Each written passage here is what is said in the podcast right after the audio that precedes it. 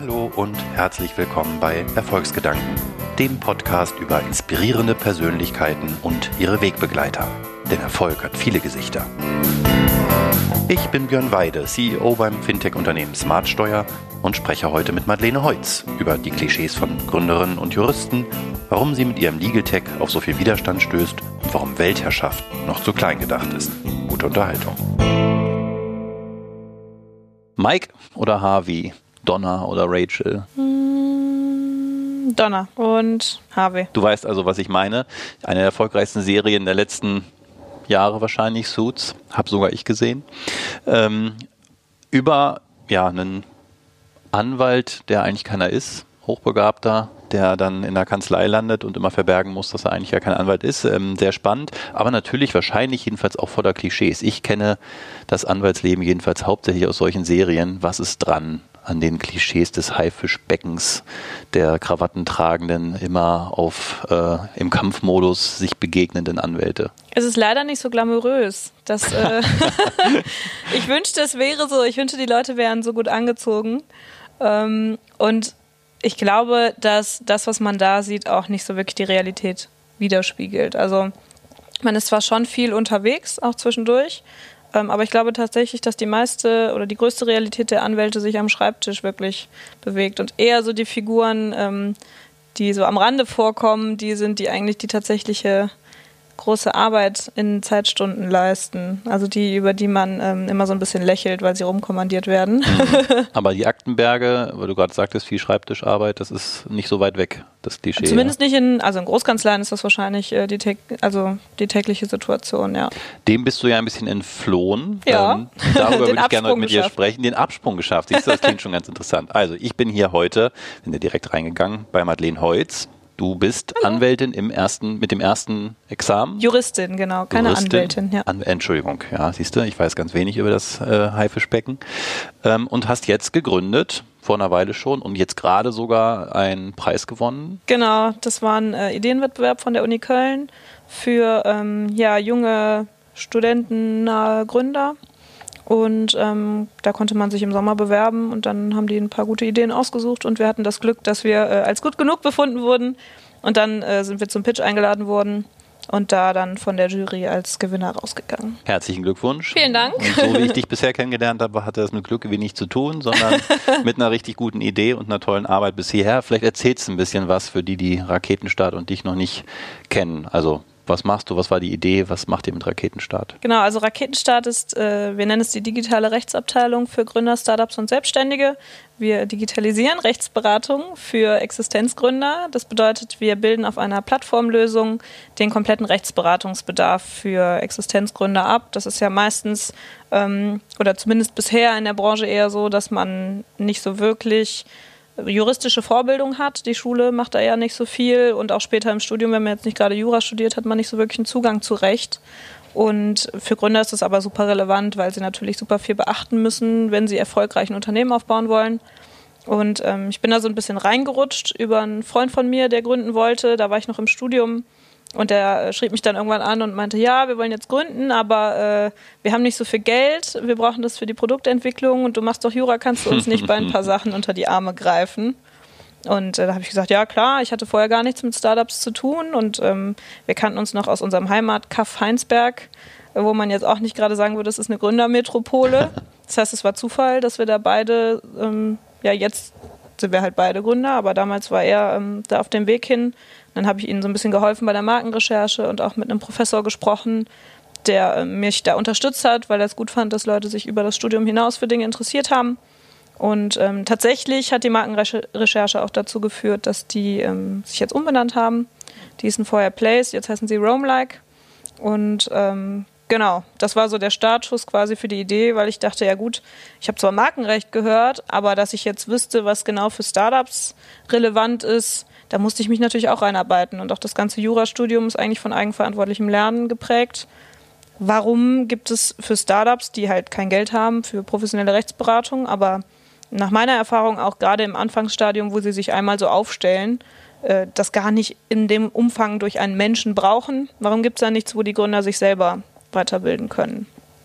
Und dann ähm, habe ich mich mehr damit beschäftigt und bin auch in eine Startup-Kanzlei gegangen, die wirklich nur Gründer berät, sich darauf fokussiert hat. Schon mit der Idee, daraus mal was zu machen oder erstmal nur aus dem Interesse an der Sache? Also die Idee für die Plattform war tatsächlich dann kurz nachdem mein Freund mich gefragt hat, ob ich ihm helfen kann, da. Ich dachte aber, ähm, ja gut, du hast jetzt Jura studiert, ähm, jetzt mach auch was Vernünftiges damit. Und im Jurastudium ist es so, dass der Berufsweg schon sehr stark vorgezeichnet wird und man schon ähm, eher Exot ist, wenn man davon abweicht. Und dann dachte ich, boah, wenn mich jetzt Startup-Recht auf einmal interessiert, vielleicht ist das auf einmal das Ding in der Kanzlei, für das ich mich begeistern kann. Und dann habe ich gedacht, probierst du es mal aus.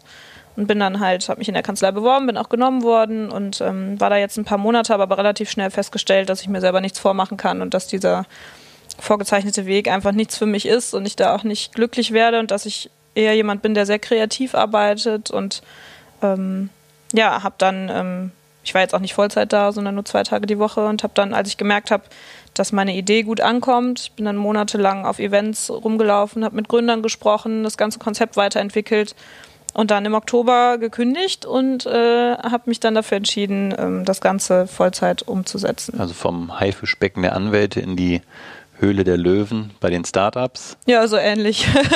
Immer noch, äh, zumindest von dem, wie man es nennt, ein eher männlich dominant geprägtes äh, Umfeld offensichtlich. Nimmst du das auch so wahr? Das Startup-Umfeld meinst ja. du?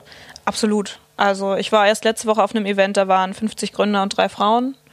Ähm, auch Gründerinnen natürlich, aber man merkt es schon sehr stark und meine Erfahrung ist, dass wenn man gerade die klassischen Branchen rausrechnet, Beauty, Fashion, ähm, Mutterthemen, dass man dann doch schon sich kennt in der Szene als, als Mädels. Also ich hatte extra nochmal Zahlen nachgeschlagen. Es heißt wohl so im letzten Female Entrepreneurship Report, glaube ich, vom Startup-Verband, 15 äh, Prozent aller Gründungen oder Gründenden sind Frauen und im Technologiebereich nicht mal die Hälfte davon, also unter 7 Prozent. Ja, soweit ich weiß, wenig. gilt die Studie auch tatsächlich nur dafür, also die 15 Prozent, dass mindestens eine Frau im Gründerteam ist. Ähm, das bedeutet nicht mal, dass das halt Einzelgründungen oder reine Frauengründungen sind, sondern dass halt quasi ein Dreierteam ein Mädel dann dabei hat. Ähm, das ist auch so meine Erfahrung, dass die meisten tatsächlich ähm, einfach dann in einem Männerteam Teil sind. Das ist bei dir anders? Das ist bei mir anders, ja. Ich bin tatsächlich ja, weibliche Alleingründerin, als weibliche Alleingründerin gestartet. Wir ähm, bauen jetzt gerade das Team aus und schauen, ob wir kompetenzmäßig dann nicht noch Überschneidungen mit Leuten finden, die genauso begeistert für die Idee sind. Ich bin da grundsätzlich immer offen, wenn man sich gut ergänzt, ähm, dann auch noch jemanden mit reinzunehmen. Aber habe mir gedacht, okay, ähm, diese Person triffst du dann zufällig und das kannst du nicht steuern. Und deswegen habe ich jetzt einfach schon mal alleine losgelegt und bisher klappt das eigentlich auch ganz gut und habe jetzt auch noch äh, Unterstützung im Bereich Marketing, wo wir gerade testen, wie gut das zusammen funktioniert. Und wir sind auch noch nicht offiziell gegründet, sondern machen das quasi mit dem Launch dann und dann steht quasi das endgültige Gründerteam dann auch hoffentlich fest. Okay, also Alleingründerin, Alleingründerin. ja. ähm, tatsächlich als Frau mit Jura-Hintergrund im Technologieumfeld. Ihr macht viel oder wollt viel machen mit künstlicher Intelligenz, viel Automatisierung, nicht Rechtsberatung hinter einer hinter einem Bildschirm, wenn ich das richtig verstanden habe, können wir gleich noch ins Detail gehen. Es sind eine ganze Menge, ähm, sagen wir mal, Ausbrecher aus den klassischen Klischees. Ähm, ist das so dein Ding, das Anderssein, das raus aus dem Klischee, raus aus dem, was alle machen? Ich glaube schon. Also ich glaube, ich war immer schon ein Exot irgendwie, egal wo ich war. Ähm, ich bin, also mein Dad ist Holländer und bin auch erst da zur Schule gegangen. Und dann sind wir nach Deutschland gezogen, weil mein Dad sich selbstständig gemacht hat. Ähm, aber im Garten- und Landschaftsbau, also so völlig andere Branche. Aber immerhin, also da war der Kontakt da, ja? Ja, genau. Also ich würde jetzt nicht sagen, dass ich bewusst wahrgenommen habe, dass ich auch irgendwann mal selber gründen will. Ich glaube aber, dass ich durch die Flexibilität, die er hatte, zu entscheiden, ich bringe jetzt meine Kinder in die Schule oder heute ähm, starte ich erst später oder ich arbeite halt Samstag, Sonntag und dafür Montag nicht. Das bin ich schon gewohnt und ich glaube, dass das auch einen sehr, sehr großen Teil ausgemacht hat davon, dass ich gerne meinen Alltag jeden Tag selbst strukturieren will und nicht so wirklich was vorgegeben bekommen möchte. Was wahrscheinlich ähm, dann als Gründer auch typisch ist. Es war, glaube ich, die zweithäufigst genannte Begründung für, warum gründest du in dem gerade erwähnten Report, diese Selbstständigkeit. Ne? Ja, total. Und das ist wahrscheinlich so die Vorprägung. Dann war ich in der Schule. Ich bin, wir sind dann nach Deutschland gezogen, dann war ich in einem relativ kleinen Dorf dann. In welchem Alter war das? Umgezogen sind wir, da war ich glaube ich fünf. Okay. Da fing es schon an, dass du in Holland halt früher zur Schule gehst. Das heißt, in Holland war ich schon in der Schule, in Deutschland war es aber so, dass ich nochmal in den Kindergarten gehen musste. Oh. Und ich konnte dann quasi schon lesen und äh, schreiben in den ersten Ansätzen und musste dann quasi nochmal zurück. Und ähm, weil ich so jung war, haben meine Eltern dann auch versucht, mich relativ schnell in die Schule zu bringen. Und ich glaube, nach ihrer Erzählung sogar geklagt dafür, dass ich halt früher rein konnte. Das heißt, ich bin dann mit fünf in Deutschland auch eingeschult Ah. worden. Und ähm, genau, dann bin ich irgendwann auf die weiterführende Schule gegangen, aufs Gymnasium in diesem dörfischen Umfeld. Und auch da war es eigentlich immer schon so, die Leute kannten mich, aber konnten sich nicht wirklich mit mir und meinen Zielen oder mit den Dingen, mit denen ich mich beschäftigt habe, irgendwie identifizieren. Also es ist was, das zieht sich eigentlich durch mein ganzes Leben. Und im Jurastudium war es dann auch wieder so, dass ich eigentlich immer mehr anderen Kram gemacht habe und der mir immer Spaß gemacht hat. Also ich habe mich immer viel für andere Dinge interessiert, aber nie so komplett in eine Schublade pressen wollen lassen, wie man das dann gesellschaftlich halt empfindet. Jetzt finde ich schon erstaunlich, dass jemand wie du, der auch früh schon das erlebt hat, das Anderssein, dann sich auf einen Studiengang einlässt, der zumindest vom Klischee her heißt, da ist viel auch gleich gleich und halt viel auch durchs Büffeln quasi zum Erfolg und am Ende haben sie alle die gleichen Anzüge. Ähm, warum Jura? Das ist auch wieder eine ganz lustige Story. Ich wollte immer zum Fernsehen. Und Klar, jetzt guckst du mich schon so ein bisschen. jetzt guckst du mich schon so ein bisschen verwundert an. Ich hatte ähm, früher schon so ein bisschen Kontakt zu Leuten, die beim Fernsehen gearbeitet haben und habe halt gefragt, so ja, ähm, ich möchte gern zum Fernsehen und was studiere ich denn da jetzt am besten? Weil für mich war irgendwie immer klar, ich gehe auf jeden Fall an die Uni. Keine Ahnung warum, habe ich mich auch schon länger gefragt, äh, wie das sein kann. Aber irgendwie, ich glaube, ich wusste bis zur 10. Klasse äh, nicht mal so richtig, dass es bestimmte Ausbildungsberufe überhaupt gibt. Es war Mhm. immer so klar, du gehst an die Universität. Ich weiß auch gar nicht genau, dann meinte einer von den Journalisten, die ich kannte, so ja, studiere auf keinen Fall Journalismus, weil das Handwerk dafür, wie du schreibst, lernst du so oder so noch, weil du ins Volontariat gehen musst und so, sondern studier lieber was, wo du Fachwissen hast, was du dann, also worüber Ah, ja. du dann schreiben kannst. Und ähm, das Schreiben an sich, das lag mir immer schon. Ich habe, glaube ich, mit 15 oder 16 auch mal einen Roman geschrieben, einen Fantasy-Roman, weil mir irgendwie langweilig war. Ähm, ich muss das mal suchen. Das hat, glaube ich, um die 1500 Seiten, also wirklich Ui. ziemlich, ziemlich dicker Schinken. Wow. Und ähm, ja, genau, habe mir dann gedacht, okay, dann möchte ich irgendwas machen, was mich geistig fordert ähm, und womit ich mich quasi noch umentscheiden kann, wenn ich doch keinen Bock auf Fernsehen habe und Ah, ja. Journalismus. Und habe dann mir verschiedene Studiengänge angeguckt, war dann auch mal in Maastricht, um mir Psychologie an so einem Probetag anzugucken. Das war aber extrem verschult und das widerstrebte irgendwie wieder ähm, meiner Art und Weise, selber Dinge zu organisieren. Und dann habe ich mich tatsächlich irgendwie für Jura entschieden. Ich weiß noch, ich hatte mich auch für Archäologie und so ganz abgefahrene Sachen beworben, weil ich es irgendwie spannend fand von der Thematik. Ich hatte damals, glaube ich, einen Krimi gelesen, wo jemand so in dem Bereich unterwegs war. Und Dan Brown. ja, irgendwie sowas. Und dann, ich glaube, es war sogar sowas, der. Und ja, keine Ahnung, dann hatte ich die Zusage für Jura in Bonn und hatte mir dann Bonn angeschaut. Und das gefiel mir auch eigentlich ganz gut. Ich dachte, wir studieren da im Hauptgebäude. Äh, war nicht so. Ah, das war wieder nur das Marketing. Ja, es war das schöne gelbe Schloss und ich dachte so, oh mein Gott, ich möchte unbedingt das studieren. Und dann waren wir beim Juridikum, was etwas abgelegener ist und jetzt auch nicht so schön und äh, wahrscheinlich mit Grund auch abgelegen ist, weil die Studentenkultur da schon speziell ist. Man ist da quasi nur unter Juristen und VWLern.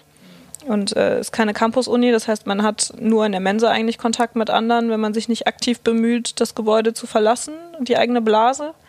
Und dann dachte ich so, ach ja, dann mache ich Jura, weil ich das geistig fordernd finde und es auch wieder ein Handwerk ist, was du in allen Bereichen verwenden kannst.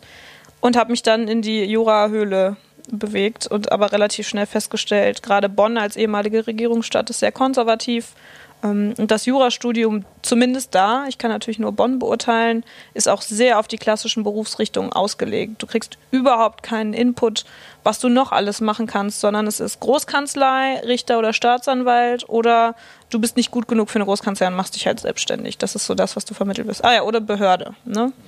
Und ähm, eigentlich ist das Denken der Leute da auch wirklich sehr stark in die Richtung orientiert. Also es gibt super wenige Menschen, die ähm, ja, sich während des Studiums schon nach anderen Alternativen quasi umsehen.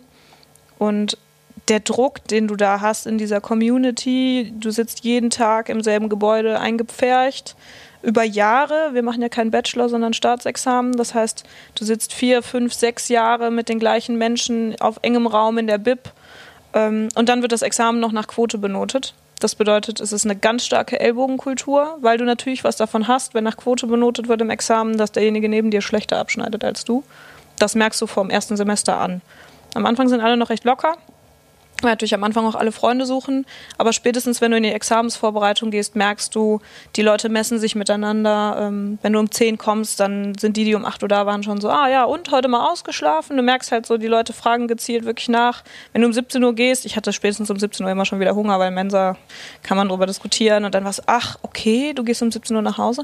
Gewagt, gewagt. Bist du denn sicher, dass du dir das leisten kannst? Und unter dem Druck, den du da hast, fühlen sich die meisten Leute, glaube ich, was reiner Selbstbetrug ist, ähm, am besten, wenn sie quasi wirklich von 8 bis 22 Uhr sich in diesem Gebäude aufhalten und sich einbilden können, dass sie halt wirklich die ganzen Stunden auch effektiv gelernt hätten. Und auch das hat mir immer schon nicht gepasst. Das heißt, ich habe dann relativ, also ich habe mehrfach versucht, mich da so mit einzugliedern, hatte auch mehrfach, mehrfach irgendwie Klicken ähm, aus Freunden, die diesen Jura-Lifestyle hatten ähm, wo ich mich dann so eingeklinkt habe und dann hast du einen Rhythmus, du gehst miteinander Mittagessen immer um die gleiche Uhrzeit, du hast immer Kaffeepausen um die gleiche Uhrzeit. Äh, manche lasen sich irgendwie gegenseitig irgendwie Horoskope vor, um so ein bisschen Input irgendwie zu kriegen. Also so ganz komische Traditionen entwickeln die Leute da, um das irgendwie diesen Druck zu überstehen. Und die Examensvorbereitung ist super intensiv. Es ist eine unfassbar große Stoffmenge, die du dir reinklopfen ähm, musst. Und die meisten haben halt so viel Angst vorm Examen, dass sie sogar ich glaube, 80 oder 90 Prozent der Leute besuchen dann im letzten Jahr noch so ein privates Repetitorium, für das du um die 200 Euro im Monat zahlst, wo du da mit 40 Leuten zusammensitzt und quasi den kompletten Stoff nochmal von Anbietern reinge, ich immer reingeballert, weil was anderes kannst du dazu nicht sagen. Und ähm, ja, es ist einfach ein sehr, sehr schwieriges Umfeld. Und auch da bin ich immer schon irgendwie rausgefallen, weil ich halt nicht diesen Jura-Fokus hatte, weil ich halt nicht dieses Ziel hatte, ich möchte unbedingt Anwalt in der Großkanzlei werden oder so. Und ähm, da merkst du irgendwann, dass irgendwas nicht, ich nenne es jetzt mal nicht stimmt, ähm, mit dem Lebensweg, in den du versuchst, dich irgendwie einzufügen. Aber jetzt gibt es wahrscheinlich zwei einfache in Häkchen Wege. Das eine ist sich dann anpassen und sagen, okay, dann läuft das hier halt so, Gruppendruck und jetzt machen die alle so, mache ich auch so. Oder sagen, das ist nichts für mich, ich schmeiß halt hin, du hast ja noch ein paar andere Ideen, studiere ich halt doch Archäologie oder Psychologie. Du hast es nicht gemacht. Du hast quasi deinen, deinen eigenen Weg gewählt, gesagt, ich passe mich nicht an und ich bleib ich, aber ich bleib auch dabei, dass ich das jetzt hier durchziehe. Was hat dich dazu bewogen? Warum nicht hinschmeißen? Ich sag immer, I've never been a quitter. also wenn ich was anfange, dann zieh ich es auch durch. Ich hatte am Anfang einen Freundeskreis, mit dem ich mich super verstanden habe. Nach zwei Semestern war ich aber die letzte, die übrig war, weil alle anderen geschmissen haben. Ähm, und ich weiß nicht, es lag ja nicht am Fach. Also Jura ist wirklich geistiger Drahtseilakt, nenne ich es immer. Es ist unfassbar faszinierende Materie. Es ist eine Parallelwelt immer für mich gewesen. Ähm, du bist dann in den ersten paar Semestern, wenn du in den Rewe gehst, an der Kasse stehst und vorher in der Uni halt auseinandergenommen hast, ab wann entsteht ein Kaufvertrag, ab wann fängt ein Diebstahl an, wo ist quasi jetzt der Cut so, das ist, es ist einfach geistig anspruchsvoll und sowas hat mich immer schon gereizt. Und natürlich ist es eine Menge Stoff. Tatsächlich habe ich aber für mich gemerkt, dass ich habe kein privates Repetitorium gemacht. Erstens hatte ich keinen Bock auf die Leute und dann äh, habe ich immer lieber geshoppt von dem Geld und habe mich dann alleine aufs Examen vorbereitet und habe halt gemerkt, gut, wenn du dir selber treu bist und dir das selber zugestehst, dann schaffst du das erstmal auch ohne.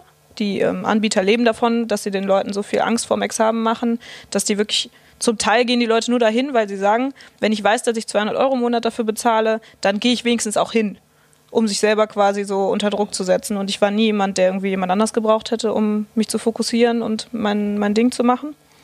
Und dann habe ich einfach gemerkt, dass mir damit alle Türen offen stehen und dass ich das Studium gar nicht furchtbar finde, solange ich halt noch genug andere Sachen habe, die ich mache. Und dann habe ich ähm, nebenbei in der IT-Abteilung gearbeitet und bin darüber so ein bisschen interessensmäßig in die Richtung Online-Marketing-Recht, IT-Recht gerutscht. Das fand ich super spannend, ähm, weil ich immer so ein Online-Mensch war, schon seit, seit ich quasi denken kann, seit es PCs gab.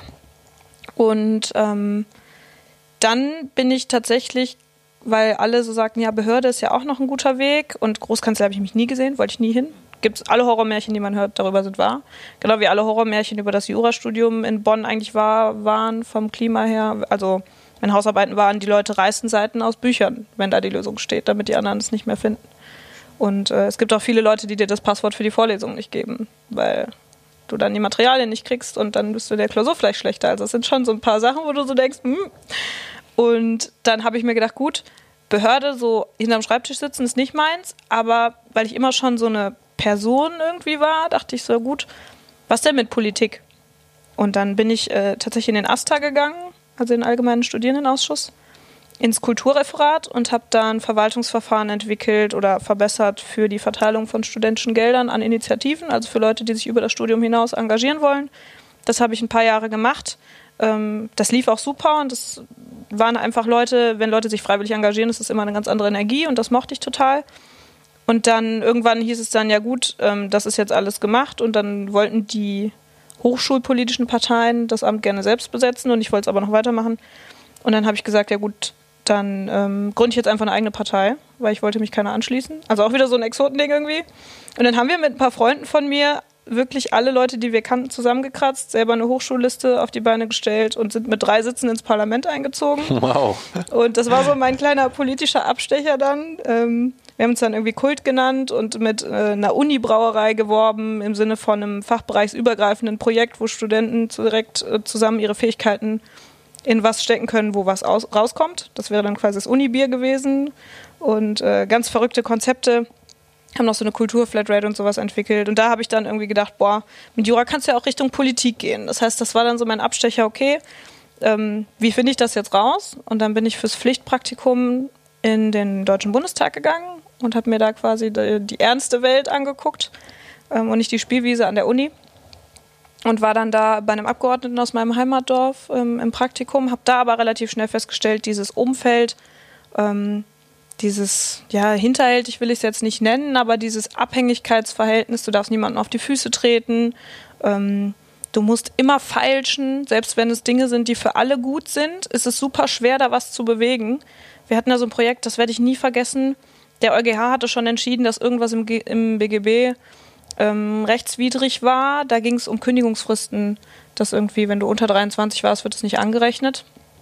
Und die Kündigungsfristen erhöhen sich ja immer nach und nach, je nachdem, wie lange du da bist. ich glaube, Ausbildungszeit und für unter 23-Jährige, das sollte einfach nicht gelten für diese Erhöhung. Dann hat der EuGH entschieden, das ist eine Altersdiskriminierung und dann wurde ein Sternchen im Gesetz dran gemacht und drunter geschrieben, darf nicht mehr angewertet werden, weil EuGH-Urteil. Und mein Abgeordneter wollte das raushaben aus dem Gesetz, einfach um Rechtsklarheit zu schaffen. Und eigentlich gibt es da nichts zu diskutieren. So, ne? EuGH hat gesagt nein, und dann kannst du es einfach rausstreichen. So, und ich weiß noch, dass er dann losging und versuchte, das durchzusetzen und dann sagte halt die andere beteiligte Partei, ja, aber was kriegen wir denn dafür? Und ich war total desillusioniert, weil ich dachte, wie, was kriegen wir dafür? So, niemand hat was davon, das ist einfach Bazar. gut für alle, ja. Und äh, so lief das da und so läuft das in super vielen Angelegenheiten und das fand ich so ein frustrierendes Umfeld, wenn du da ich hatte Glück, mein Abgeordneter war in der ersten Legislaturperiode da, der war super energiegeladen, viele Ideen. Ähm, Leute wie ihn wünschst du dir da? Und der wurde so ausgebremst. Und ich glaube, wenn du das über Jahre hast in einem System, was so eingepfercht ist, dann hast du oben die Entscheider, die sich auch da durchgequält haben und quasi ähm, es dann endlich mal geschafft haben und dann wollen die auch davon profitieren, dass sie sich jetzt die ganze Zeit da durchgequält haben. Das gleiche ist in Großkanzleien so, ja. Und ähm, so kannst du aber nichts bewegen. Und das fand ich so frustrierend, weil ich jemand bin, der ein Macher ist, der sagt so, jetzt machen wir das und dann geht's sofort los. Das funktioniert in dem Umfeld nicht. Und dann kam ich da völlig desillusioniert wieder raus und habe gesagt, okay, auf keinen Fall. Und also dann nicht ähm, Großkanzlei, ähm, nicht Politik, das nee. bleibt dann schon. Ja, noch. und dann dachte ich so, Richter, boah, nee, auch überhaupt keine Lust drauf. Ich brauche diese Sicherheit nicht im Nacken, so diese Behördensicherheit. Und dann dachte ich, wo kannst du denn kreativ, produktiv irgendwie was Eigenes machen? Und ähm, habe dann schon so ein bisschen angefangen, Online-Marketing für Kanzleien zu machen, weil ich da super viel Wissen hatte, es aber nicht viele Anbieter gibt, die das quasi für juristisches Publikum anbieten. Und die haben eine totale, die haben einfach, also die Differenz oder ich nenne es immer der, ähm, wie sagt man, der Abgrund zwischen Juristen und Digitalisierung ist riesig. Und ich konnte durch mein persönliches Interesse und die Bildung, die ich im Jurastudium hatte, das ganz gut zusammenführen und für die optimieren.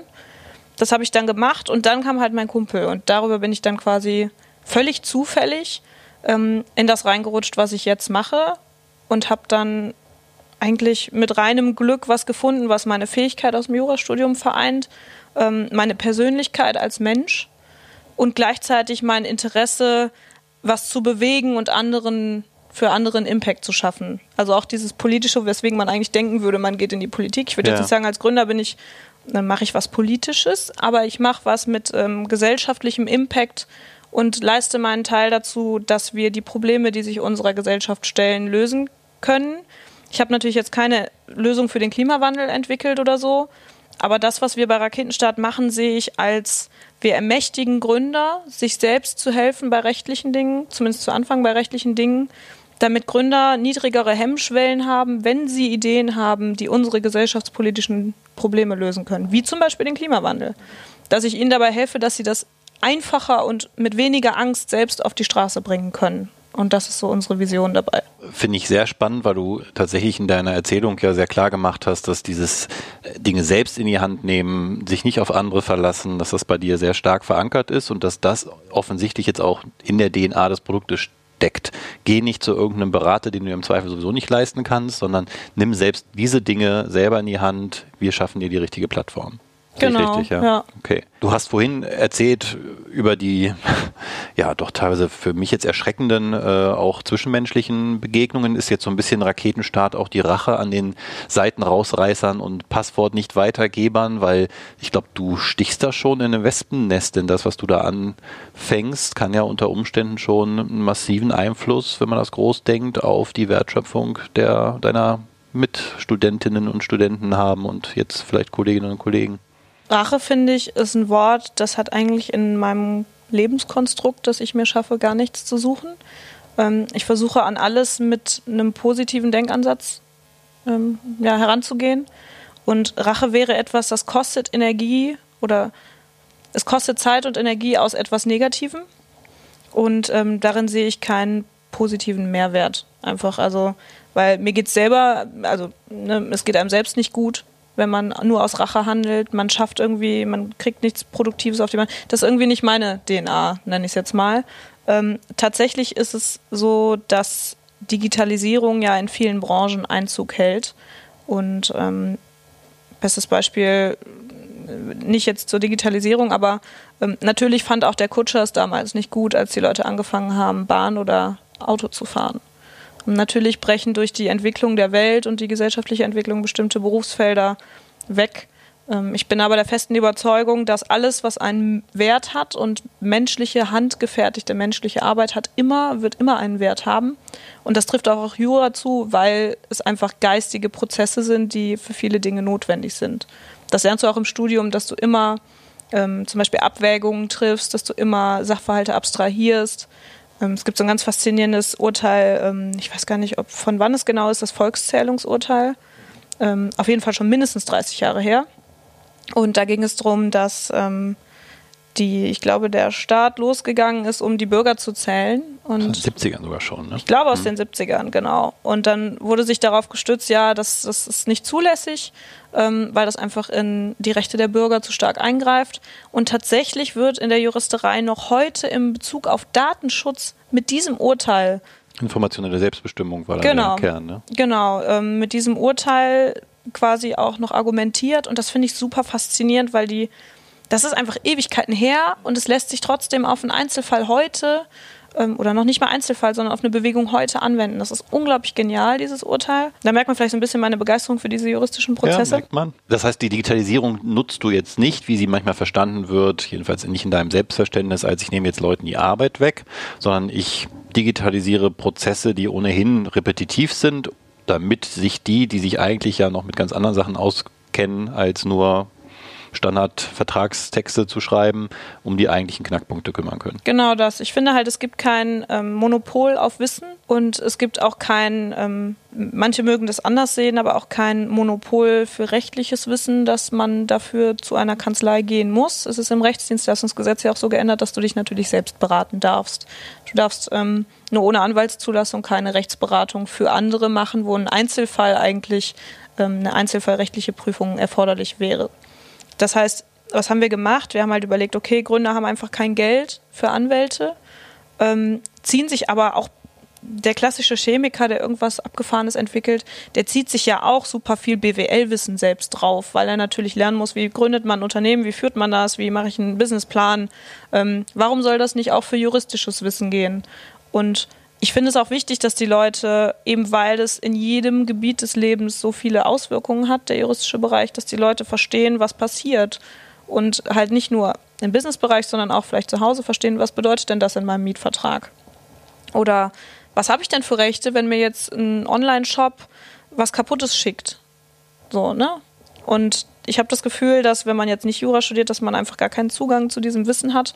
Und das finde ich halt für Gründer sehr wichtig. Deswegen haben wir halt beschlossen, okay, wir machen eine neue Art von Zugang zu Recht für Gründer, weil die als Zielgruppe einfach den höchsten Need haben an diesem Wissen, ähm, weil wir diese Gründer eigentlich brauchen in Deutschland, weil wir sonst noch weiter zurückbleiben in der Weltstellung. Die USA pusht da sehr stark, China pusht da sehr stark. Wir brauchen einfach gute Ideen auch aus Deutschland, auch für unsere Wirtschaft. Da haben wir alle ein Interesse dran.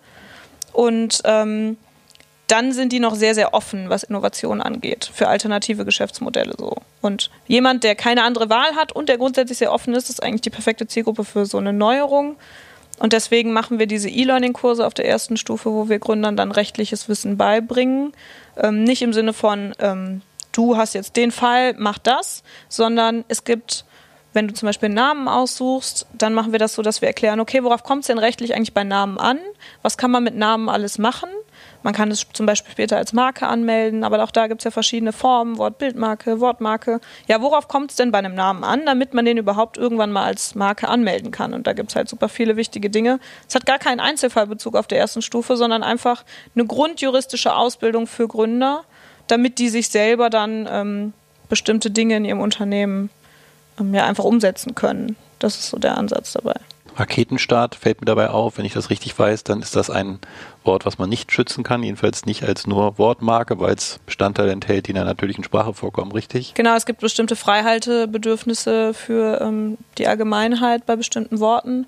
Wir haben halt damals bei Raketenstart überlegt, okay, wir wissen noch nicht genau, wo geht das hin. Ne? Also das Konzept, was wir jetzt ausgearbeitet haben, ich habe im ähm, April 2008 19, April 2019 habe ich so richtig gestartet mit der Idee und natürlich sah das am Anfang noch nicht so konkret aus wie jetzt. Ich wusste aber, ich möchte was mit Gründern machen und es hat was damit zu tun, dass wir Gründern Dinge ermöglichen ähm, mit einem rechtlichen Bereich, aber auch nicht zwingend nur mit einem rechtlichen Bereich. Ich meine, wenn das Ganze gut läuft, ähm, warum nicht den Leuten auch Steuern beibringen, warum nicht den Leuten betriebswirtschaftliches Wissen und Marketingwissen zur Verfügung stellen, dass du, und dann musst du Raketenstart nicht mehr erklären, was wir machen, dass du auf eine Plattform gehst, wo du wenn du gründen möchtest, alles lernst, was du wissen musst, um dich selber zum Gründer quasi auszubilden, ähm, mit verschiedenen Tools, die dir helfen, die dich unterstützen, aber wo du natürlich auch Beratung kriegst von Experten. Und ich finde, der Begriff fasst eigentlich alles, was wir damit vorhaben, ganz gut zusammen und du musst nichts mehr erklären. Und deswegen hat es sich für uns gelohnt, ähm, den Namen zu nehmen. Und es gibt ja immer noch Wortbildmarken. Das sind dann Kombinationen mit Logos und da kann man dann auch noch viel machen. Jetzt finde ich das toll, Gründer finden es toll, du findest es toll. Wie finden das deine Mitstudentinnen und Studenten, die dann doch den eher klassischen Weg eingeschlagen haben? Sorgst du für ein bisschen Trubel und Ärger? Unter Studenten glaube ich gar nicht so. Mhm. Ich glaube, die finden es einfach nur seltsam. ich hatte dann meine äh, Abschlussarbeit noch geschrieben, dann wartest du ein paar Monate darauf, dass du den mündlichen Vortrag dazu hast und ich hatte die abgegeben, glaube ich, am 31. März 2019. Dann war ich quasi ab 1. April, hatte ich keinen Unibezug mehr bis Juli äh, wo dann quasi der Vortrag war und meine Abschlussfeier. Das heißt, du hattest so drei Monate einfach nichts mehr damit zu tun. Ich bin dann auch von Bonn nach Köln gezogen. Das heißt, ich hatte wirklich nichts mehr mit den mhm. Leuten zu tun. Und äh, richtig aufgefallen ist mir das noch nicht mal, also beim Abschlussvortrag überhaupt nicht negativ. Wir hatten den großen Luxus, dass wir unsere Abschlussarbeiten bei Google vorstellen durften. Und ich hatte mich mit Hasskommentaren auf Facebook auseinandergesetzt oder in sozialen Netzwerken und oh, ob es zulässig ist, die zu löschen als Netzwerk quasi oder ob das auch wieder gegen die Rechte der Nutzer verstößt. Ein sehr, sehr spannendes Thema. Und dann war ich aber auf meiner Abschlussfeier, auf der Absolventenfeier. Und da stand ich dann plötzlich wieder, du bist ja dann in den Studiengängen zusammengepfercht, du trägst die gleiche Farbe. Und dann war es so, ach, und bei welcher Kanzlei bist du jetzt so? Und ich so, ja, bei keiner. Und also ich war ja zwei Tage in der Kanzlei, aber es war ja nicht das, was ich prägend gemacht habe. Und dann waren alle so, aha, okay, und was machst du jetzt so? Reisen? Oder so, nee, ich äh, gründe jetzt ein Startup. Und dann waren alle so, hä? warum hast du keinen Job in der Kanzlei bekommen? Oder ach, also es war wirklich, es war gar nicht so, ach cool, was machst du denn da, sondern äh, ach so, äh, dann bist du wohl nirgendwo untergekommen, hast du wohl ein schlechtes Examen oder so. Startup ist das neue Arbeitslos, oder? Ja, was? irgendwie schon, ne? Ich meine, keine Ahnung. Ich, so wird es zumindest da interpretiert, weil super viele von den Leuten ja. so in so alten Bahnen denken. Es ist halt eine tief konservative Branche. Ähm, natürlich gibt es immer Ausreißer und so, aber du merkst es schon, dass es ein Riesenunterschied vom Denken her einfach ist und dass es ähm, ein Studiengang ist, wo, ich benutze immer gerne das Wort altehrwürdig. Ne? Mhm. Und das merkst du einfach stark. Und gerade in Bonn sind auch super viele Studentenverbindungen und sowas. Ähm, das prägt einfach das Denken der Menschen. Und natürlich, du quälst dich sechs Jahre durch ein Studium mit der Aussicht, äh, wenn du zu den 10 Prozent oder 15 Prozent gehörst, die dieses vollbefriedigend schaffen, dann steht dir jede Tür offen. Wenn du es nicht hast, ähm, dann bist du quasi der Loser der Nation, weil die Großkanzleien nehmen dich nicht und so. Ich meine jetzt mal ganz davon abgesehen, dass es ähm, nicht jeden begeistert, sich total äh, zu knechten jahrelang für eine Großkanzlei um sich hochzuarbeiten und dann entweder befördert oder abgesägt zu werden, bedeutet das ja nicht, dass nur weil du das nicht anstrebst, du gar nichts machst oder arbeitslos bist oder so. Und im Gegenteil, ich finde, dass es wichtig ist, dass wir auch Leute haben, die den fachlichen Hintergrund haben und dann die Probleme der Branche lösen. Und gerade die Juristerei, die muss man auch dazu sagen, im Startup-Bereich noch extrem hinterher ist. Also auch was Digitalisierung angeht. Ich weiß nicht, ähm, ob ein paar Leute das so ein bisschen in den Medien verfolgt haben im Bundesrechtsanwaltspostfach. Ist jetzt auch, hat sich auch niemand mit rumgekleckert so. Nee.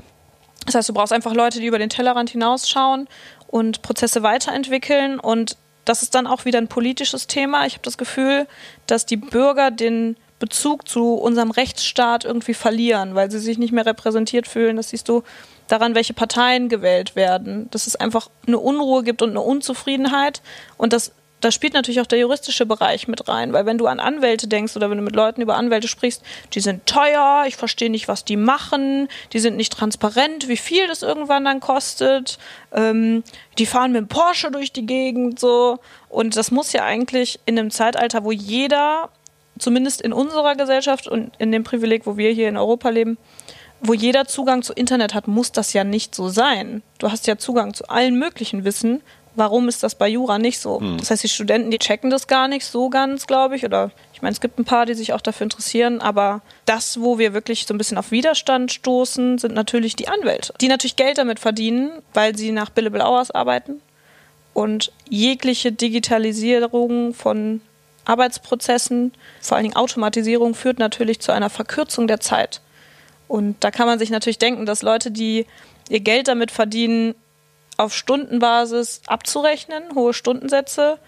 Die haben natürlich einen anderen Blickwinkel auf Automatisierungsprozesse. Ist das mit der Grund, warum es da so hinterherhängt? Weil normalerweise in der Wirtschaft ist der Output ein anderer. Da werde ich dann gemessen an möglichst effizienter Abarbeitung, weil ich dann höhere Erträge mache, weil ich zu gleichen Kosten weniger, äh, zu gleichem Umsatz weniger Kosten habe. Da gibt es ein Eigeninteresse durch Digitalisierung effizienter zu werden. Hier klingt das danach, dass Effizienz eher nicht gern gesehen wird, was heißt, ich kann weniger abrechnen. Ich sehe das eigentlich immer so, wenn ich etwas in kürzerer Zeit mache, dann kann ich ja auch mehr schaffen. Wenn man dieses Denken anwenden würde, würde man ja auch über Anwälte sagen, gut, ähm, dann kann ich ja mehr Mandate abarbeiten. Ne? Nur mit Hilfe von Tools. Ähm, was natürlich ein Problem ist, ist, dass du keine Erfolgshonorare und das ist der große Unterschied zu dem, was man in Suits so sieht in Amerika, ähm, dass du in Deutschland mit den Erfolgshonoraren nicht so arbeiten kannst mhm. wie drüben. Und dass sie dann auch natürlich vom Geschäftsmodell ein bisschen darauf angewiesen sind, dass sie natürlich nach Zeit abrechnen können. Und man dann einfach äh, unternehmerisch anders abwägen muss, ähm, ob man dann diese Tools natürlich mit reinnimmt und wie man das umsetzt und wie man nicht den eigenen Umsatz quasi verkürzt, sondern wie man ähm, das dazu nutzt, mehr Markt zu bedienen, würde ich es jetzt mal so nennen. Hm. Es ist halt schwierig in einer Branche, die von Einzelpersonen geprägt ist. Natürlich wirst du auch in der Großkanzlei immer so ein bisschen unter Leistungsdruck gesetzt, von wegen, äh, du bist der King, wenn du die meisten Stunden abgerechnet hast. So. Ähm, das ist aber auch in Suit so. Ähm, das äh, machen die auch so. Aber ähm, da muss einfach dann das Geschäftsmodell so ein bisschen überdacht werden. Das Problem dabei ist halt, dass die Anwälte auf anderer, auf anderer Seite dann noch super eingeschränkt werden durchs Rechtsdienstleistungsgesetz. Ähm, es ist super schwer, überhaupt Fremdkapital aufzunehmen und für die Entwicklung von Tools brauchst du natürlich Kapital und du brauchst Leute, die Know-how haben und viele Anwälte, dadurch, dass du so in diesem Jura-Ding nur drin bist. Die wenigsten beschäftigen sich dann auch tatsächlich mit IT zum Beispiel. Hm. Also es ist super schwer, Leute zu finden. Deswegen boomt gerade auch der Bereich Datenschutz und IT-Recht total. Find mal Leute, die sich mit Jura und IT gut auskennen. Das heißt, da ist schon mal ein riesiger Mangel. Es entwickelt sich jetzt gerade so ein neuer Beruf, Legal Engineer heißt das. Wo Legal ähm, Engineer. Legal hab ich Engineer, genau. Das sind dann Juristen, die sich auch mit IT zusammenhängen, ähm, gut auskennen und die quasi vermitteln können zwischen beiden Seiten. Das sind aber extrem wenige Leute. Eine Freundin von mir macht das, die meinte, ich kann da jetzt Gehälter aufrufen, weil ich irgendwie abzählbar Leute kenne, die sich so bezeichnen könnten. Und ähm, ja, da muss einfach eine Bewegung stattfinden und vor allen Dingen muss man sich dieses Gesetz mal angucken, ob das halt noch zeitgemäß ist. Ich meine, wir kriegen das in den Medien momentan immer mit. Es gibt die Inkasso-Lizenz, darunter laufen zum Beispiel Unternehmen wie Geld für Flug, die ähm, Forderungen abkaufen. Das ist eine Ausnahme vom Rechtsdienstleistungsgesetz. Das heißt, auf die Art und Weise kannst du quasi auch als Nicht-Anwalt ähm, derartige Dienstleistungen anbieten. Und ähm, dadurch, dass die automatisierte Tools haben, können Anwälte mit denen ja gar keine Konkurrenz machen. Ähm, und wenn Anwälte aber auch kein Fremdkapital aufnehmen können, um die Tools irgendwie selber zu bauen, dann wird es halt schwierig, weil dann hast du quasi nur noch Großkanzleien, die in Geld schwimmen, die aber eigentlich ihren Hauptumsatz damit machen, dass sie möglichst viele Stunden abrechnen, deswegen jetzt nicht so richtig Interesse dran haben. Auch da wird langsam so ein bisschen umgedacht, weil man anhand der Rechtsprechung ähm, zu weniger Miete zum Beispiel jetzt Ende letzten Jahres sieht, dass sich auch da viel ändert und ähm, dass die Digitalisierung auch in dieser Branche ankommt. Aber Muss sich für dein eigenes Startup tatsächlich an der Rechtsprechung noch was ändern, damit du auf sicheren Füßen stehst? Also ist das jetzt gerade schon Graubereich, wenn du Rechtsdienstleistungen über ein Tool anbietest? Das, was wir ja an Einzelfallrechtsberatung machen, machen wir in Kooperation mit Partneranwälten. Das heißt, wir machen selber gar keine Einzelfallberatung. Natürlich muss man aber, wenn man zum Beispiel überlegt, Legal Tech Tools wie einen Vertragsgenerator oder ähm, Vertragsbewertungssystem zu entwickeln, ähm, schauen, inwiefern sich das im Rechtsdienstleistungsbereich bewegt und welche Voraussetzungen dafür beachtet werden müssen. Aber unser Ziel ist ja auch tatsächlich nicht als Startup selbst Einzelfallberatung zu machen, weil das erstens einen riesen Personalapparat mit sich bringt und auch uns nicht mehr so gut skalierbar macht. Das heißt, wir bieten quasi die technische Infrastruktur dafür an, indem wir auf der letzten Stufe die Einzelfragen, die nach den ersten beiden übrig bleiben, an Anwälte vermitteln. Wir sind eigentlich ein Sales-Kanal für Anwälte, wenn man es so nehmen will. Ähm, Und wir sind natürlich auch ein neues Content-Marketing-Modell für Anwälte. Content-Marketing im Bereich Jura völlig neu.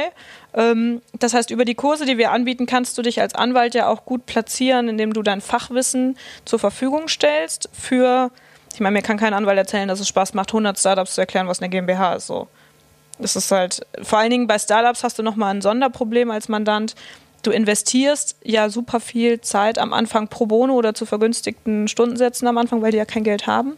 Ähm, Anwälte investieren das, weil sie irgendwann davon profitieren, dass sie sich die Loyalität der Startups gesichert haben. Wenn die halt so groß werden und Riesenberatungsbedarf haben, bleiben die natürlich da, zumindest in der Hoffnung.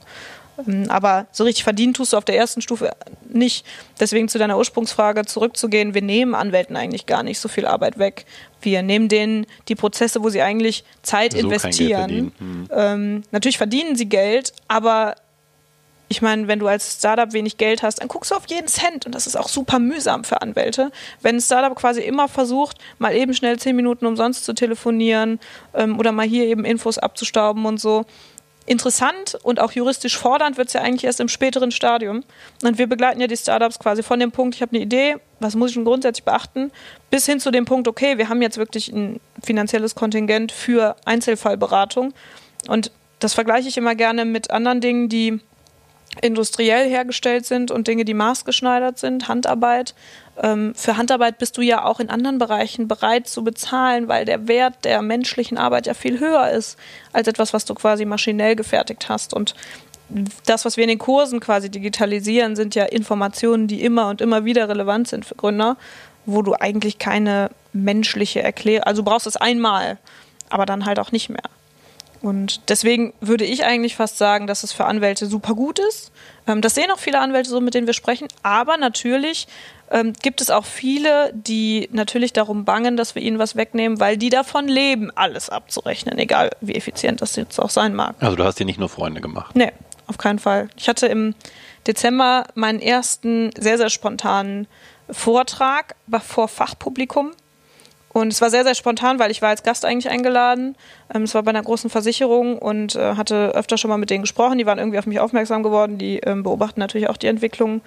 Und dann wurde jemand krank und dann wurde ich zwei Stunden vor Veranstaltung angerufen, ob ich nicht einspringen könnte. Und dann sagte ich so, ja, ich habe sowas erstens noch nie gemacht. Zweitens habe ich keine Präse. Ja, kein Problem, erzähl einfach ein bisschen, was ihr macht. Und ähm, man muss dazu sagen, ich war am Tag vorher feiern, ich war extrem müde und so ein bisschen verkatert sogar noch.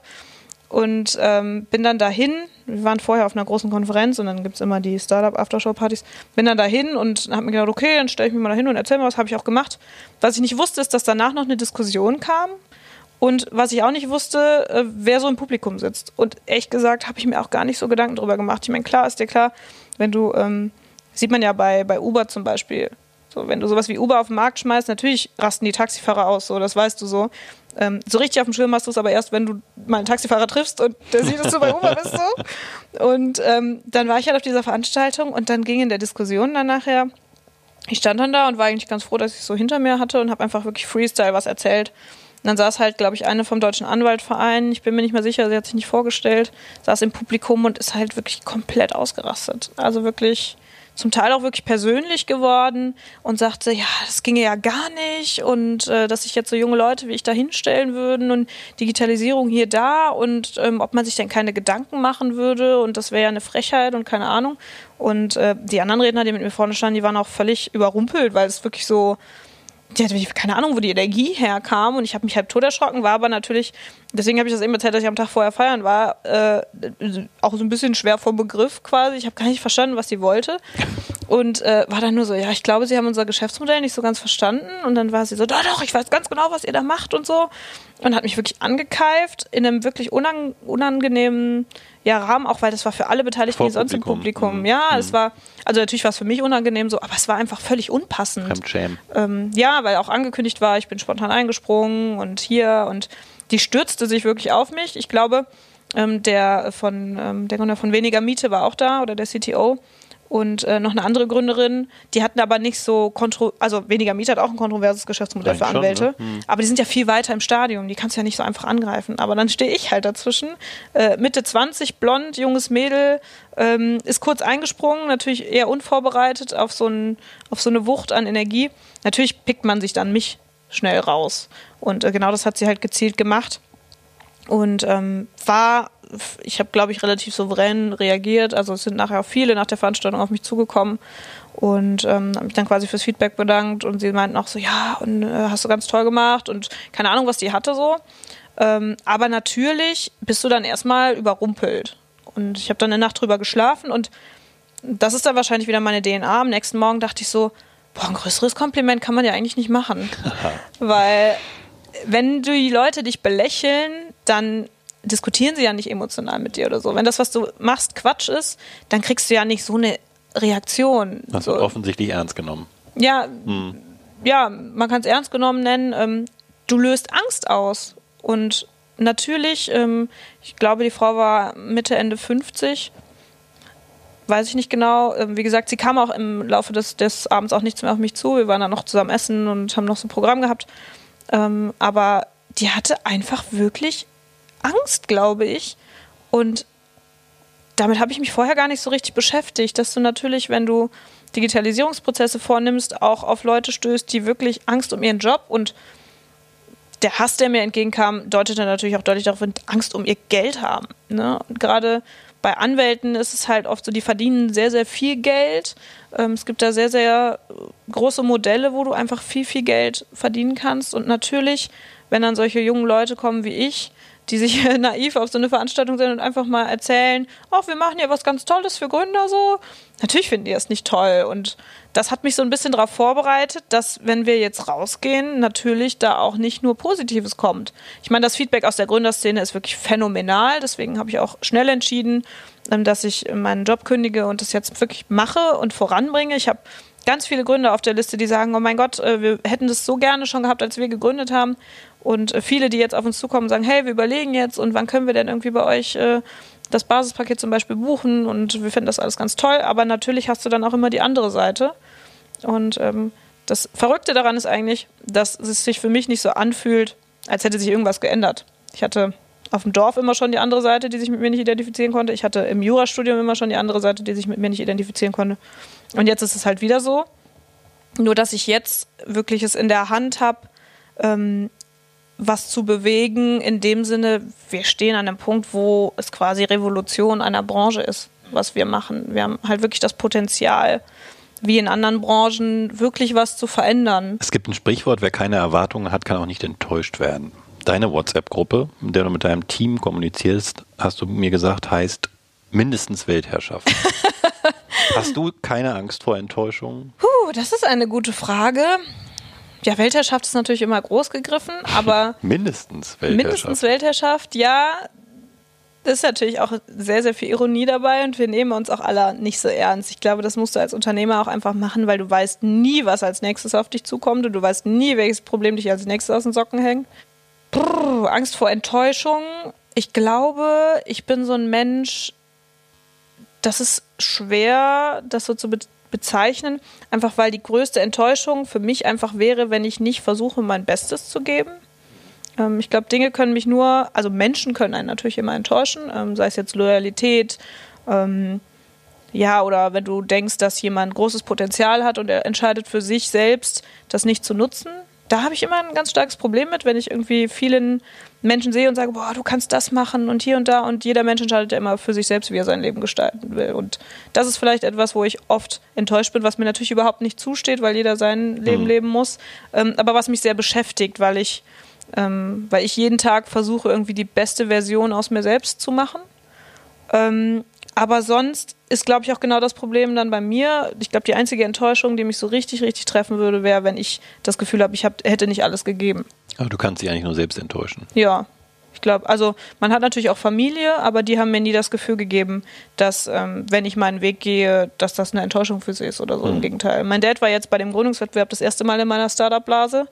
Äh, ich nenne das immer so, weil es wirklich eine Blase ist. Und er hatte vorher halt immer nur aus Erzählungen und er hat ja auch wirklich gar nichts thematisch damit zu tun. Und ähm, da würden vielleicht andere Kinder, und das ist großer Luxus, ähm, das habe ich auch im Studium immer gemerkt, wenn die nicht die Noten mit heimbringen, die die Eltern erwarten, dann sind die enttäuscht. So. Ähm, wenn du nicht als Gewinner aus so einem Wettbewerb gehst, dann sind die Eltern vielleicht enttäuscht. So, ne? so Leistungsdruck. Ähm, das ist in Jura auch sehr, sehr stark verbreitet, weil es einfach viele Anwaltskinder sind. Ne? Die stehen natürlich in ständiger Konkurrenz und Erwartung. Aber ich glaube, meinem Dad wäre es völlig wurscht gewesen, ob ich jetzt gar keinen Preis bekommen hätte oder ob ich. Natürlich freut er sich mega, wenn ich Erster werde, so, aber der hätte, ich wäre jetzt, der wäre nicht weniger stolz gewesen, wenn ich irgendwie Letzte geworden wäre oder so. Ähm, deswegen glaube ich, ernsthafte Enttäuschung finde ich, wenn dann nur bei mir. Das kommt aber ehrlich gesagt auch wirklich sehr selten vor, weil ich versuche, ähm, positiv zu denken und vor allen Dingen passieren für mich alle Dinge aus einem Grund. Und wenn etwas nicht klappt, dann wird in zwei Ecken wieder was total gut klappen. Und dann ist das quasi, so bescheuert wie es klingt, mein Karma-Ausgleich. So, mir hat im November jemand die Windschutzscheibe eingeschlagen. Da habe ich das das erste Mal gemerkt, dass ich wirklich hart an mir gearbeitet habe die letzten Monate. Ich stand dann vor meinem Auto und dachte so, ach Mist, das wird jetzt teuer. Hm. Ist jetzt aber blöd. Und ich glaube, vor ein paar Jahren ähm, hätte ich da, glaube ich, einfach geheult, weil wieso passiert mir sowas und so? Und ich stand davor, hm, muss ich jetzt wohl die Polizei rufen und jetzt muss ich mich in Köln mal damit beschäftigen, wo ich eine Scheibe herkriege. Ähm, war mir tatsächlich schon mal passiert, die Seitenscheibe habe ich aber selber eingebaut. Das war noch zu Bonn äh, und Asta-Zeiten. Aber ähm, selbst ist die Frau. Ja, bin dann, hab dann einfach das Auto stehen lassen, bin ins Büro gegangen, hab die Polizei gerufen. Die waren so, ja, sind Sie jetzt an dem Auto? Ich so, nö, rufen Sie mich an, wenn Sie da sind. Dann Anzeige gegen Unbekanntes natürlich. Passiert ja nichts, ne? Und äh, bin dann halt die Tage losgedüst und hab, musste halt ähm, in das Auto so ein bisschen investieren. Das Einzige, was ein bisschen wehgetan hat, das Auto war günstiger als die Scheibe. Das, ist so eine, das war so eine wirklich so eine, so eine Knutschkugel, die ich wirklich nur bewege, wenn ich meine Mom in Koblenz äh, besuche oder meinen Dad in Heinsberg, weil es echt nervig ist, da mit der Bahn hinzukommen. Aber sonst ähm, ist es ist wirklich nur Mittel zum Aber es war wirklich teurer. Das hat mich geärgert, aber das ist jetzt nicht so, ähm, dass ich dann jemand bin, der äh, sagt, oh mein Gott, und dann irgendwie fünf Tage am Boden zerstört ist. Tatsächlich war es dann so, am nächsten Tag rief mich dann eine ähm, Reporterin an vom Express und sagte, sie hätte meinen Kontakt von irgendwo bekommen und äh, würde gerne einen Artikel über mich schreiben und ob ich nicht zwei, drei Sätze dazu sagen könnte. Habe ich dann gemacht. Und äh, zwei Wochen später bin ich da wirklich mit so Fenster auf der Titelseite, Seite 3 und dann auf Seite 3 mein komplettes Gesicht einfach abgedruckt. Und das stand halt zeitlich in so einem Zusammenhang, dass ich dachte, äh, das ist so meine verkorkste Denkweise, hm, jetzt ist mir die Windschutzscheibe eingeschlagen, wofür war das? Und dann einen Tag später kommt dieser Anruf und ich denke so, boah, hätte ich mich in den Express einkaufen müssen auf Seite 3, wäre das deutlich teurer gewesen als die Scheibe. Also so völlig absurd. Und ich glaube, wenn man mit der Einstellung an Dinge rangeht, dann hat man gar nicht mehr so viele Enttäuschungen, weil du immer so denkst, okay, die letzten Monate lief so gut, irgendwas Blödes muss jetzt passieren. Dann passierte das mit der Scheibe so. Und dann geht es aber auch wieder bergauf. Und ich glaube, das ist auch gerade als Gründer super wichtig. Es werden so viele Dinge schiefgehen, wenn man überlegt zu gründen. Wenn man dann aber jedes Mal das so persönlich auch nimmt, dann schafft man das auch nicht. Also es ist unglaublich viel Stress, es ist unglaublich viel Druck. Ähm, wir bauen jetzt ein Team auf. Es sind Menschen, die abhängig von mir sind finanziell, weil die sich darüber finanzieren müssen. Wenn ich jetzt alles irgendwie persönlich nehme und ich kann es mir auch gar nicht oder man kann es sich schon, man kann das schon machen, aber ich persönlich stelle den Anspruch an mich, ich kann es mir nicht erlauben, mich von solchen Dingen dann irgendwie umreißen zu lassen. Und sei es jetzt Enttäuschung oder Dinge, die misslingen oder was auch immer. Und deswegen denke ich, wenn man mit der Einstellung rangeht, ich versuche immer mein Bestes zu geben, dann kann ich auch gar nicht enttäuscht sein. Da klingt wahnsinnig viel schon, wenn ich das sagen darf, auch Reife äh, draus hervor, was du so sagst, auch viel Selbstbewusstsein, dass du das auch schaffen kannst, was du dir vornimmst. Jetzt reden Deswegen wir, Weltherrschaft. Ja, mindestens Weltherrschaft. Also für meine Bescheidenheit war ich tatsächlich nie bekannt. Ich hatte immer gewisse Ziele uns, ja. und habe das nie in Frage gestellt. Einer muss ja machen. Einer muss es machen. Ähm, jetzt geht es in diesem Podcast ja schon um die Frage auch Erfolg und woher kommt der, wem hat man den zu verdanken. Ähm, ich glaube, ich höre viel raus schon, du dir auch selbst. Du hast dich klingt so manches Mal auch schon an deinem eigenen Schopfe äh, aus Dingen herausgezogen. Gibt es trotzdem Dinge, Begebenheiten, Bücher, Filme, Menschen, Situationen, wo du sagst, na, die waren für mich schon auch entscheidend für die Person, die ich heute bin, die zu werden? Es gibt natürlich ähm, sehr viele Menschen. Ähm, es begleiten einen ja verschiedene Menschen durchs Leben. Also meine Familie hat mir da immer versucht, das Gefühl zu geben, dass ich immer heimkommen kann und wenn es halt schlecht läuft, ist nicht so schlimm, läuft irgendwann wieder besser.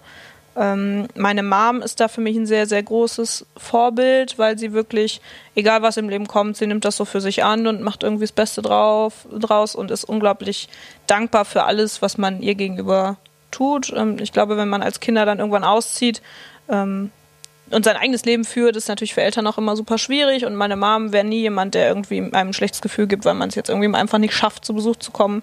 Das ist natürlich gerade bei meinem jetzigen Alltag, bin ich einfach froh, wenn ich mal einen Sonntag zwischendurch habe, wo ich einfach nur rumsitze auf meinem Sofa. Und habe ich dann einfach keinen Bock, nach Koblenz zu fahren. Und das würde die mir nie irgendwie vorwerfen oder so. Auch da gibt es halt andere, ähm, bei denen das so wäre. Mein Dad war immer schon super unkompliziert. So hätte ich jetzt gesagt, ich werde Putzfrau, hätte er auch gesagt, voll okay. Hauptsache, du bist happy. Ähm, dementsprechend, die beiden haben mich da, glaube ich, schon ähm, sehr stark geprägt. Und ich glaube, wenn du halt so ein Umfeld hast, wo es eigentlich völlig egal ist, was du machst, Hauptsache du suchst dir was, was du, was dich glücklich macht. Ähm, wenn das einfach fein ist, das macht einen riesigen Unterschied. Ähm, wie gesagt, ich habe das im Studium viel mitbekommen, dass Leute ihre Eltern im Nacken sitzen hatten und die vor jeder Klausur quasi in Panik ausgebrochen sind. Was ist, wenn ich die Note nicht schaffe? Und das hatte ich einfach nie. Und ich glaube, das lässt einen sehr, sehr großen Entfaltungsspielraum auch für seine Persönlichkeit. Ähm, ich war immer schon sehr, sehr selbstständig. Meine Eltern haben auch da ähm, mir viel Freiheit und viel Verantwortung auch übertragen. Das wahrscheinlich jetzt prägend für meine Persönlichkeit. Mhm. Ich kenne auch jetzt nicht so viele, die ähm, mit 26 dann so selbstsicher sind und zum Teil sind die Leute, mit denen ich arbeite, auch viel älter als ich. Und da habe ich auch kein Ding mit. Das ist, glaube ich, eine große Bereicherung für mich als Gründerpersönlichkeit. Und im Studium hatte ich Glück, da habe ich eine Freundin kennengelernt. Äh, wir kannten uns vorher nicht, ich hatte da eine Wohnung gemietet. Ich bin äh, relativ früh schon ausgezogen, hatte dadurch schon einen ganzen Hausstand. Und äh, zum Studium habe ich dann einfach schon eine fertige Wohnung quasi gemietet, meinen Kram da reingepackt und das zweite Zimmer dann vermietet als WG. Und darüber habe ich ein Mädel kennengelernt, die Patricia, die ähm, auch aus Hannover, aus der Nähe kommt, Ach, aus Eschershausen. Und die ein Zimmer suchte und wir kannten uns vorher nicht. Und ich hatte mir vorher gedacht, okay, wenn eine WG mit jemandem wie dir funktionieren soll, dann musst du dir jemanden suchen, der ganz anders ist. Und dann habe ich mir so blöde Kriterien zurechtgelegt, von wegen am besten jemand, der gerne früh aufsteht, der überhaupt nicht kochen kann, äh, sorry, und, und jemand, der ein bisschen ruhiger ist, weil wenn jemand genauso ist wie ich, glaube ich, dann hätte das zumindest beim Zusammenleben hart geknallt. Hm. Ähm, gerade wenn man sich vorher nicht kennt. Und dann äh, kam Patricia und hat sich diese Wohnung angeguckt und war auch super ruhiges, nettes, bodenständiges Mädel und ähm, ich hatte irgendwie direkt ein gutes Gefühl bei ihr und habe dann gesagt, ja gut, möchtest du nicht einziehen? Und das hat sie dann auch gemacht und wir haben uns dann so gut verstanden, dass das über die Zeit tatsächlich meine beste Freundin wurde, obwohl wir so verschieden sind ähm, und wir wirklich oder sechs weil. Jahre oder weil, ja, und wir haben dann sechs Jahre zusammen gewohnt, sind sogar innerhalb Bonns zusammen umgezogen. Und die hat halt auch nicht Jura gemacht. Die hat Agrarwissenschaft studiert und ähm, ist auch tatsächlich, die macht auch voll ihr Ding, aber auf eine ganz andere Art und Weise als ich. Das finde ich auch immer super inspirierend. Sie sagte irgendwann dann zu mir, sie hatte den Bachelor fast fertig, boah, ich habe damals mein Praktikum im Krankenhaus gemacht. Ich glaube, das ist mein Traumjob so. Und dann sagte ich so, wie? So, ja, Krankenschwester. So, und dann meinte ich so, ja, mach doch noch mal ein Praktikum. Und dann hat sie noch mal ein Praktikum gemacht und hat sie gesagt, weißt du was, ich glaube, ich mache eine Ausbildung zur Krankenschwester nach ihrem Bachelor in Agrar. Und ich dachte so, also war jetzt nicht so meine Lebensvorstellung. So, ne? Mhm. Und sie sagte halt, ja, und keine Ahnung. Und ich muss dazu zugeben, ich war da sehr, sehr kritisch, weil Krankenschwestern sind jetzt auch nicht, du willst ja für deine Freundin nur das Beste und das sind jetzt nicht die bestbezahltesten ja. Jobs, wo du ähm, wenig ausgelastet Leider bist oder wenig hm. belastet bist. Und dann hat sie diese Ausbildung angefangen und ich war eigentlich eher so ein bisschen dagegen.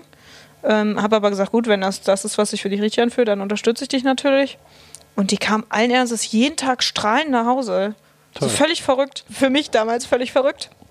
Inzwischen verstehe ich das, weil die einfach ein Mensch ist, der unglaublich viel gibt und ähm, der unglaublich darin aufgeht, wenn er anderen Menschen irgendwie was Gutes tun kann und für die ist Geld wirklich völlig egal, die will so ein bisschen was haben zum Reisen und so, aber die hat es jetzt nie irgendwie darauf abgesehen, viel, viel Geld zu machen, was ja auch ein Beweggrund für viele ist für die Berufswahl. Hm. Ähm, und die sagt auch immer zu mir, boah, ich hätte ja überhaupt keinen Bock auf das, was du machst. Und dann sage ich, ja, ich hätte auch überhaupt keinen Bock auf das, was du machst. So.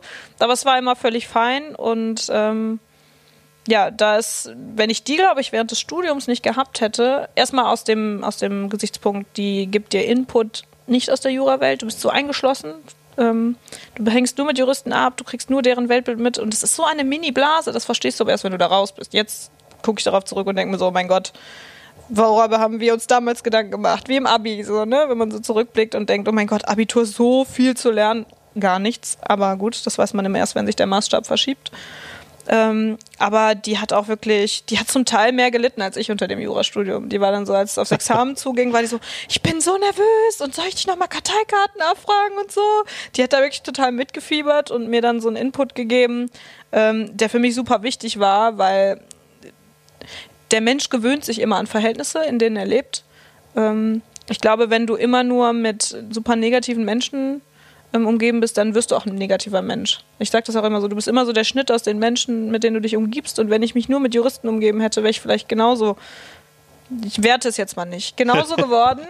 ähm, und es hätte einfach nicht zu mir gepasst als Mensch. Das wäre nicht, ähm, ich sage immer, der persönliche Pfad gewesen für mich, der ähm, gut ist und mit dem ich happy bin.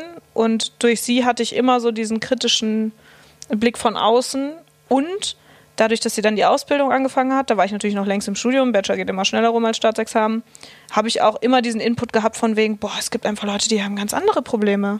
So was die da erlebt jeden Tag, ja, wenn die Nachtschicht mhm. hat und das einfach. Und dann denkt man sich so, und ich mache mir irgendwie Gedanken darüber, ob ich jetzt 0,02 Punkte im Examen mehr habe, damit ich sagen kann, ich habe voll befriedigend oder so. Völlig absurd und das war für mich ein super wichtiger Input und auch jemanden als Menschen so nah an sich zu haben. Wir haben eigentlich wir haben jeden Abend zusammen gekocht. Wenn jemand spät nach Hause gekommen ist, hat er vorher gesagt, hey, ich komme heute später. Und wir haben uns immer irgendwie abgemeldet, wenn wir pennen gegangen sind und so. Also wirklich schon ein sehr, sehr enges Zusammenleben. Ich glaube, dann ist es gut, dass du so jemanden, wenn jemand, wenn man seine Patrizia hat, die dann da halt sitzt und einem so einen Input geben kann, die ist auch ein Mensch, der sehr, sehr positiv ist. Und ich glaube, da habe ich auch super viel von mitgenommen. Wir wohnen jetzt nicht mehr zusammen. Ich bin dann alleine nach Köln rüber was auch ganz gut ist ab einem bestimmten Punkt, glaube ich, weil jeder sein eigenes Leben irgendwie leben muss und ähm, sie arbeitet jetzt auch fest in einem Krankenhaus in Bonn und wir verreisen immer regelmäßig und wir verabreden uns, das muss ich leider so machen, weil mein Terminplaner immer so verrückt ist, ähm, immer so dann zu bestimmten Verabredungen, wo wir dann was essen gehen oder ins Kino oder was auch immer, also wirklich gezielt mit Termin, damit wir es auch wirklich machen. Aber äh, sonst macht halt jeder so sein Ding und das ist, glaube ich, wichtig. Also jedem ihm seine eigene Patrizia. Ja, kann ich nur empfehlen, so eine Patricia. Patricia. Und kochen lernen. ja, die, das kann sie inzwischen ein bisschen. Ach, ich gut. muss ja sagen, ich tue ihr da ein bisschen Unrecht mit. Sie hat immer gesagt, möchtest du mal meine Paprikasuppe probieren? Ich konnte mir aber nicht vorstellen, wie man aus Paprikasuppe macht. Das war immer so, weiß ich nicht. Deswegen, wir haben das einfach so gemacht. Sie hat immer gespült und ich habe immer gekocht. Das war völlig fein. Ich hasse Spülen. Ähm, ich glaube, sie kocht gar nicht so ungerne, aber ich glaube, sie fand es immer ganz geil, dass ich ganz gut kochen kann. Und dann war das immer ein guter Deal. Sehr gut. Weltherrschaft ist ein ganz schön großes Ziel. Du hast gesagt, du bist nicht deswegen enttäuscht, weil du es nicht sofort erreichst, aber welchen Teil der Welt glaubst du in fünf Jahren mit deinem Startup beherrschen zu können? Das meine ich jetzt gar nicht geografisch, sondern eher ähm, metaphorisch. Beherrschen ist immer ein starker Begriff. Ähm, ich glaube, das, was wir mit Weltherrschaft meinen, ist, dass wir wirklich das Potenzial haben, eine Branche stark in eine andere Richtung zu prägen. Und ähm, da fällt mir ehrlich gesagt kein anderer Begriff für ein. Das ist so der passendste und außerdem lachen wir immer drüber und andere Leute lachen auch immer mit drüber und das ist ja immer schön, wenn man andere mit zum Lachen bringt. Ähm, ich glaube, dass wir innerhalb der nächsten fünf Jahre die juristische Branche wirklich ins neue Zeitalter führen können, dass wir dabei Menschen mitnehmen können, die eher untergeordnete Rollen in, im juristischen Konzept gespielt haben, nämlich Menschen, die nicht Juristen sind. Dass wir wirklich Zugang zu Recht für Nichtjuristen in einer ganz neuen Art und Weise schaffen können. Ähm, und dieser Zugang wird hoffentlich dazu führen, dass die Menschen sich wieder mehr mitgenommen fühlen. Ich glaube, dass das Rechtsstaatssystem, was wir haben, ein riesiges Privileg ist, das für unglaublich viele Fälle gute Lösungen vorsieht, wenn man sie stetig weiterentwickelt und wenn man sie für die Menschen, die sie betreffen, formuliert und weiterentwickelt. Und ich glaube, das, was man politisch momentan hat, ist sehr repräsentativ dafür und spiegelt sich sehr stark wider, weil wenn du Recht für die Bürger gestaltest und für die Menschen und für die Allgemeinheit, ähm, dann fühlen sich ja auch Menschen davon eigentlich mitgenommen und müssen keine Parteien wählen, die dieses Privileg eigentlich abschaffen wollen, die Gruppen ausgrenzen wollen und solche Dinge. Und gleichzeitig gibt es auch einen riesigen Hass auf große Unternehmen, alles Steuerhinterzieher und was man so in den Medien halt so liest. Ähm, wenn man das Recht aber so gestaltet, dass die Einzelperson das auch als Privileg wahrnimmt und auch als große Bereicherung, man schaue sich andere Länder auf der Welt an, ähm, wahrnimmt, dann glaube ich, können wir damit wirklich einen großen Impact leisten. Nicht nur in Deutschland, sondern unser Konzept ist quasi weltweit anwendbar. Und ja, wie das dann letztendlich laufen wird, wie wir das machen, keine Ahnung, wo wir in einem Jahr dann quasi stehen. Vielleicht haben wir das Konzept auch durch Kundenfeedback, wenn wir jetzt online gehen mit dem Produkt, wieder ganz anders überarbeiten müssen. Du weißt ja immer erst, wie der Kunde reagiert, wenn er es auch tatsächlich dann kauft. Ne? Aber ähm, natürlich wollen wir auch ein gewisses Geld damit verdienen und ähm, genau, aber halt mit einem jedes, also nicht jedes Social Impact Startup, das sagte jetzt letzte Woche jemand zu mir, dass wir eigentlich ein Social Impact Startup wären.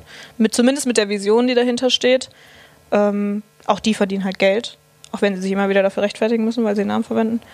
Ähm, ich glaube, dass wir mit Legal Tech gerade, und das würde ich auch für alle Studenten, die jetzt im Jurastudium stehen oder für alle, die überlegen zu gründen, die vielleicht gar nichts mit Jura zu tun haben, Legal Tech ist eine Möglichkeit für jeden, der jetzt gerade ähm, sich an dem Punkt befindet, wo er sich Gedanken darüber macht, was er im Leben machen will, hat riesiges Potenzial, eine ganze Branche, die Auswirkungen auf alle anderen Branchen hat, mitzugestalten und zu verändern.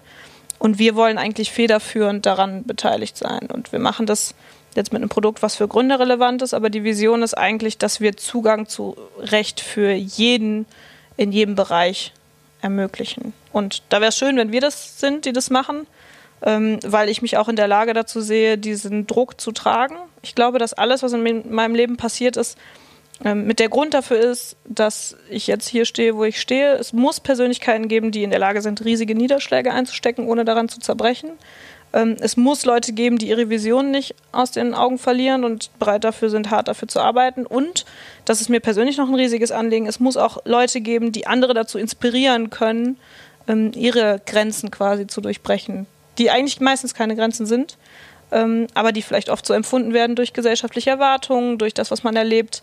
Und ähm, gerade für weibliche Gründer, wir haben eben über die Zahl der weiblichen Gründerinnen gesprochen, ähm, sehe ich mich, glaube ich, schon dazu in der Lage und das Feedback kriege ich auch, da wirklich eine Inspiration für Leute zu sein, einfach rauszugehen und einfach mal zu machen. Ich meine, wir sind hier in Deutschland, so tief können wir eigentlich nicht fallen. Wir haben hier ein Sozialsystem, was einen dann auffängt. Ähm, wir haben ein riesiges Bestreben, die Leute zu unterstützen bei Gründungen. Das ist, ob das jetzt ausreichend ist oder nicht, ich habe mit meiner Freundin Caro letztens noch darüber äh, diskutiert. Da gibt es in anderen Ländern viel, viel mehr. Also wir müssen viel mehr machen. Wir müssen ähm, bürokratische Prozesse neu denken. Wir müssen wirklich mal was tun. Ähm, auch die Politik muss endlich mal in Bewegung kommen, weil das Potenzial ist noch lange nicht ausgeschöpft. Es ist immer schön, wenn man sich damit schmückt. Ja, hier, wir wollen jetzt auch Startup und so. Ja, dann macht auch was. Ähm, deswegen sage ich immer, ich bin ein Macher, ich möchte auch was sehen jetzt. Ähm, aber ich glaube, dass wenn wir genug Leute haben, die da vorangehen und machen, ähm, dass das andere dann auch mitreißt. Und ich meine, alleine schaffen wir das auch nicht, so die, die Welt zu retten, so, ne? die Welt zu beherrschen. Darum geht es eigentlich gar nicht, sondern ähm, die Probleme der Welt zu lösen. Das ist ja unsere Vision, dass wir halt Menschen brauchen, die gute Ideen haben und die rausbringen. Und ähm, das ist eigentlich die Vision. Das wollen wir in fünf Jahren schaffen, dass sich da wirklich mal endlich was bewegt. Dafür drücke ich dir ganz herzlich die Daumen. Inspiriert hast du mich jetzt jedenfalls schon und hoffentlich dann auch unsere Hörer. Ähm, großartig, spannende Sache und äh, viel Erfolg und Energie für die nächsten fünf Jahre. Vielen Dank, hat mir sehr viel Spaß gemacht. Danke dir.